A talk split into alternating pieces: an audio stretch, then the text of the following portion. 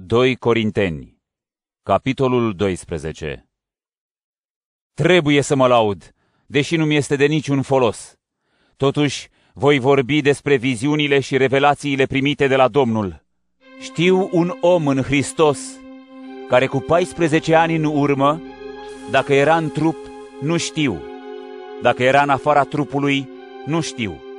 Dumnezeu o știe. A fost răpit până la al treilea cer și știu că acest om, dacă era în trup sau în afara trupului, nu știu. Dumnezeu o știe, a fost răpit până în paradis și a auzit cuvinte de negrăit pe care omului nu îi este îngăduit să le rostească. Cu acel om mă voi mândri, dar cu mine nu mă voi mândri, decât în slăbiciunile mele.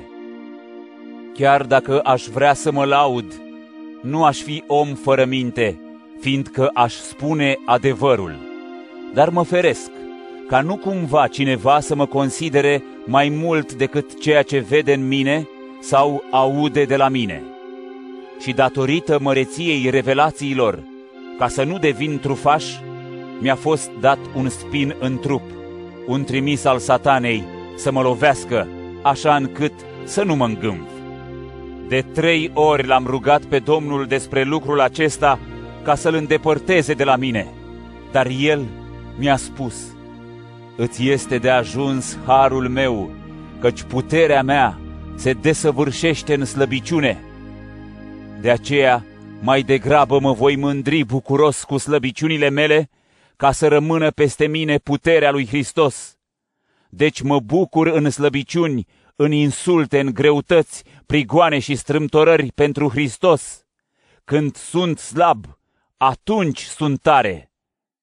Am ajuns om fără minte. Voi m-ați silit, căci voi erați datori să mă recomandați pe mine, fiindcă nu am fost cu nimic mai prejos decât acești apostoli nemaipomeniți, chiar dacă eu nu sunt nimic.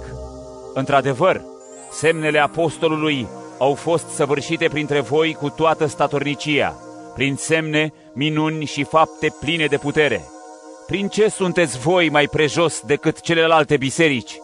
Oare pentru că nu v-am fost o povară? Iertați-mi, vă rog, această nedreptate. Iată, sunt gata să vin la voi pentru a treia oară și nu voi fi o povară, pentru că eu nu umblu după lucrurile voastre, ci după voi, fiindcă nu copiii sunt datori să adune comori pentru părinți, ci părinții pentru copii. Iar eu, cu cea mai mare bucurie, voi cheltui și mă voi cheltui cu totul pentru sufletele voastre. Dacă vă iubesc mai mult, trebuie să fiu iubit mai puțin? Fie, nu v-am fost o povară, dar fiind priceput, v-am prins prin vicleșug. V-am stors eu oare prin vreunul din cei pe care i-am trimis la voi? L-am rugat pe Tit, iar cu el am mai trimis un frate. A fost Tit lacom la voi?' Nu am umblat noi în același duh, pe aceleași urme? De multă vreme vă închipuiți că ne apărăm în fața voastră. Noi vorbim înaintea lui Dumnezeu în Hristos. Prea iubiților, toate aceste lucruri sunt pentru zidirea voastră, căci mă tem că atunci când voi veni să nu vă găsesc așa cum nu vreau, iar eu să fiu găsit de voi așa cum nu vreți nu cumva să găsesc certuri, invidie, mânie, răzvrătiri, bârfe, șușoteli, înfumurare și neînțelegeri.